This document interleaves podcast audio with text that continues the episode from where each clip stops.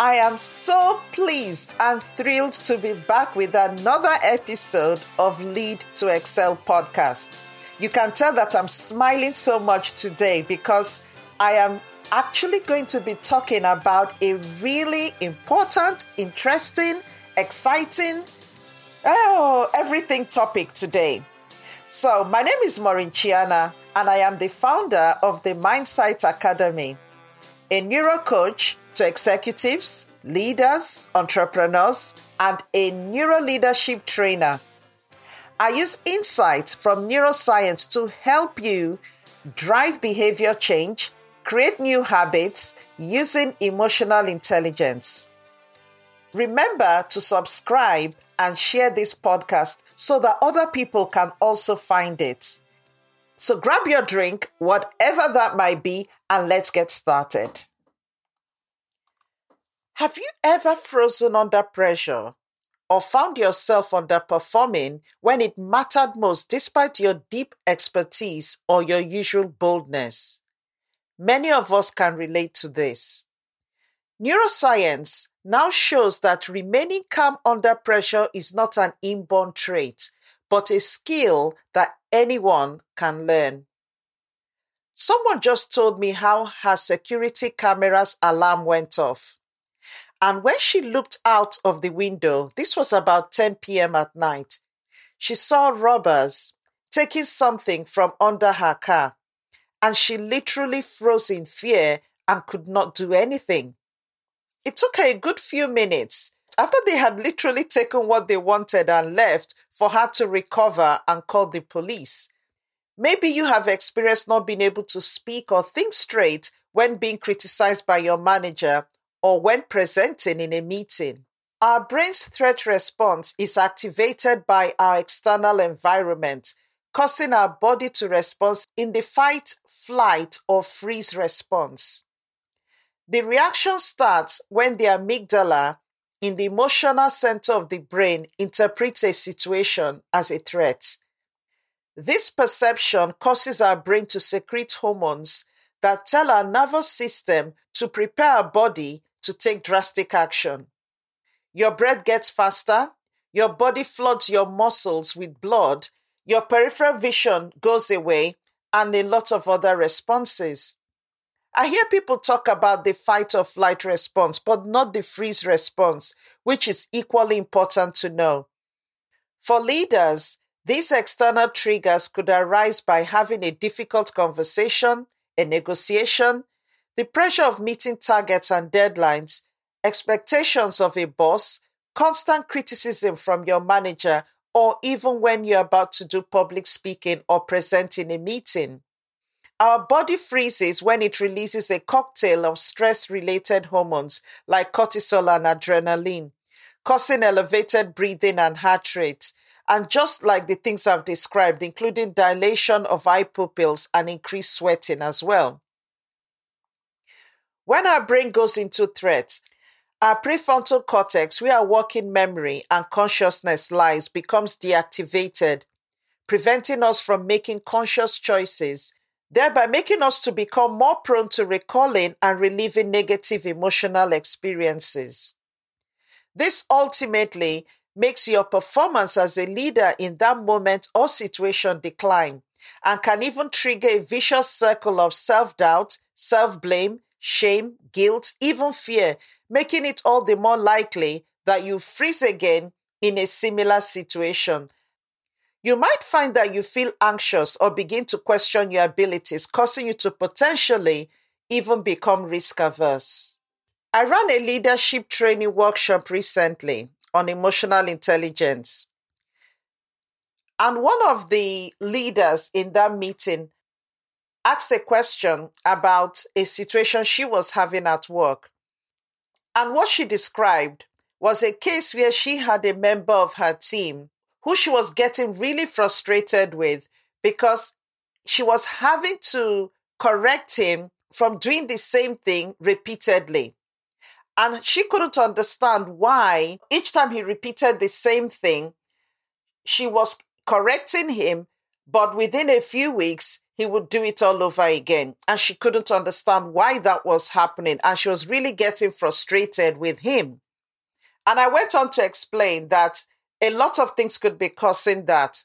One could be the way she was correcting him, that the way she was correcting him might actually be a threat to his brain, which then puts him into this flight, flight, or freeze mechanism, and specifically freeze mechanism, whereby he then gets risk averse, gets really agitated and anxious, but then gets into this vicious loop where he then repeats the same behavior pattern over and over.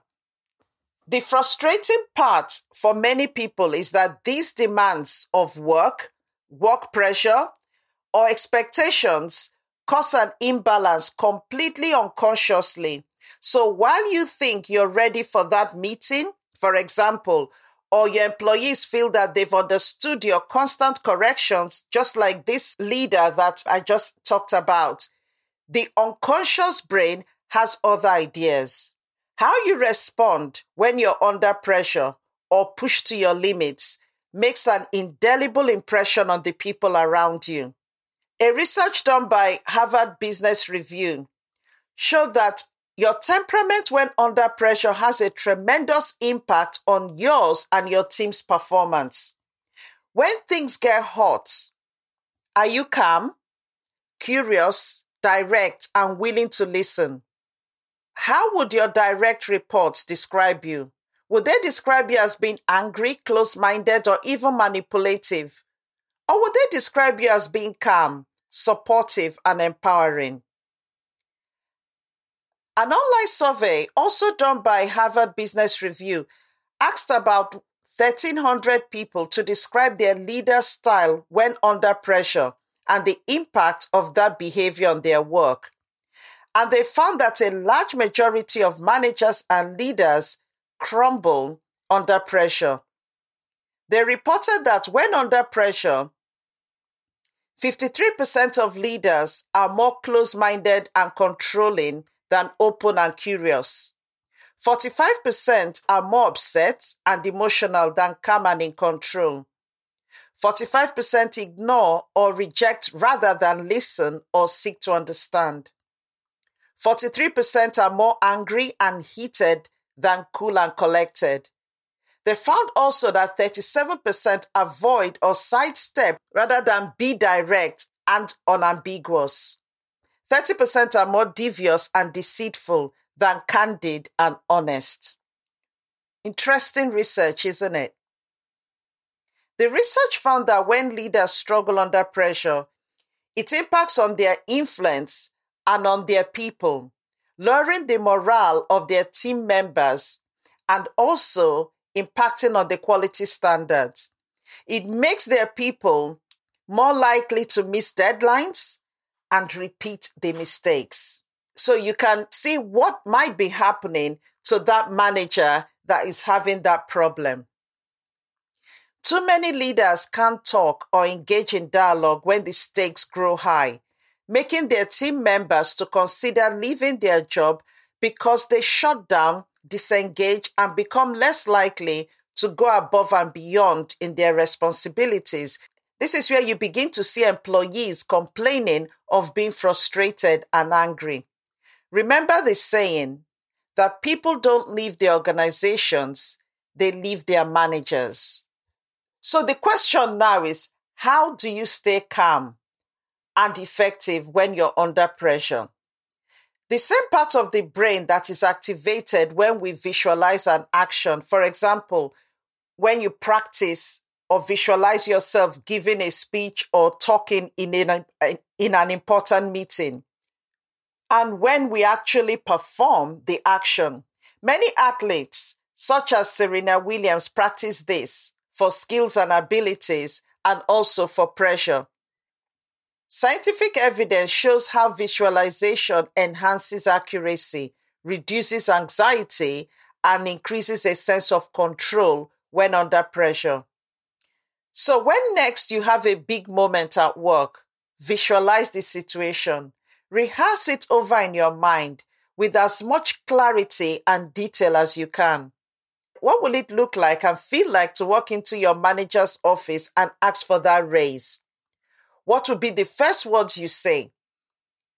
What will it feel like to walk into that meeting and start giving your speech? Or even on the Zoom call, what will it feel like to start talking in front of all the people that will be on that call?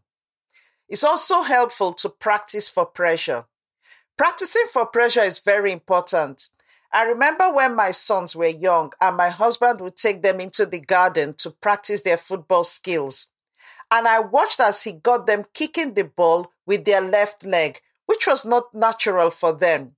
But this really helped them to be great football players. And I can say that because I'm their mom. Another important thing to remember is don't overthink. Paralysis by analysis is a common problem, and leaders are not exempt from it. It can make you doubt yourself by ruminating on what you said, what you should have said, or what someone said to you, what you should have done. And we could go on and on with this, but you know what I mean. Writing down your fears can actually help alleviate them for better performance. Mindfulness trainings are becoming increasingly popular now and have been shown to be effective in reducing performance anxiety as long as you actually stick to the practice. Another great tool is develop a stress mindset. Tennis legend Billie Jean King has said, pressure is a privilege. Shifting your perception of stress from stress is overwhelming to stress is enhancing actually changes the way your body responds to it. A situation becomes a threat when you perceive the external situation, such as danger or uncertainty, outweighs your resources, which are your knowledge or your skills or your ability to cope. So, next time you're nervous, and you feel your heart starting to race, don't tell yourself to calm down because your subconscious brain and your body won't buy that. Instead, reframe the narrative and tell yourself you're expectant, excited, and gearing up for optimal performance. Self talk, for example, saying things like, I'm excited, saying it out loud, or inner dialogue telling yourself that you're excited can actually help you harness and channel the stress to focus and perform, and thereby averting a freeze response. I always talk about emotional intelligence, and this is where it really becomes important to learn how to relabel your emotions. It's important to identify and name the emotion you're feeling. Relabel it to a positive emotion so that you're changing the negative to the positive. For example, you can relabel fear to anticipation. So instead of it being something you're afraid of, it could be something you're looking forward to. Change frustration to desire or dread to caution. Being flustered to being excited. And I've I've told this story how someone once um, someone told me how she was starting a new job that she really wanted, but she was so nervous about starting the job and it was almost paralyzing her. And I said, But why are you nervous? Why not excited when it's something you really want? And she went, Yeah, but everyone gets nervous before a job. And I went, No, not everyone. Everyone doesn't get nervous. A lot of people do, but you don't have to be nervous, especially since it's a job you like. Nerves are fine to an extent, but when they begin to cripple you, then they're actually limiting. Nerves are great because they help you to be focused, they help you to, you know, they bring up your best game. But when it begins to cripple you, then it's a problem. When you relabel your emotions, you're actually taking control of your brain by convincing your amygdala that this is not a threat situation, but instead a stay aware and watchful situation, or even a sit back and enjoy situation. Finally, learn to rationalize the event. Don't allow your anticipated results overwhelm your ability to be a high performing leader or business owner. Your results are not your identity. Disconnect your identity, that is, who you are as a person, from your results. This means that a failure does not make you a failure. In a previous podcast, I've talked about how when I had to close a business, I literally identified as a failure. But it was when I got to realize the power of taking control of my brain that I went, no, I'm not a failure. The business failed. I learned lessons from it. And I sat back to praise myself and really acknowledge what I had done by stepping out to set up the business and the lessons I learned from it. And the truth is that it was those things I learned from that business that helped me to set up and start this new business that I'm doing now that is just absolutely amazing and successful. A loss doesn't mean that you're a loser, nor does a win make you a winner. For example, after winning gold at the Alpine Skiing World Cup in 2020, Lara Got Barami said, It's just a victory. It doesn't change your life. In the face of a crisis, remember to see the big picture to help you minimize the negative effects. Nobody is immune from the brain stress response when under pressure. However, you can adopt new behaviors and mindsets by rewiring your brain to help you prevent a freeze response and enable you better navigate it when it arrives. I really hope you found this extremely useful. Okay, three things before we finish today. Have you subscribed to this podcast? If you haven't, make sure you click that subscribe button wherever you listen to this podcast because once you subscribe, you will not miss an episode. And as usual, if you have a topic you would love me to speak about or bring a guest on, do let me know by leaving a review. Finally, do have a fantastic week and remember that you are limitless. So I look forward to seeing you in our next episode. Bye for now.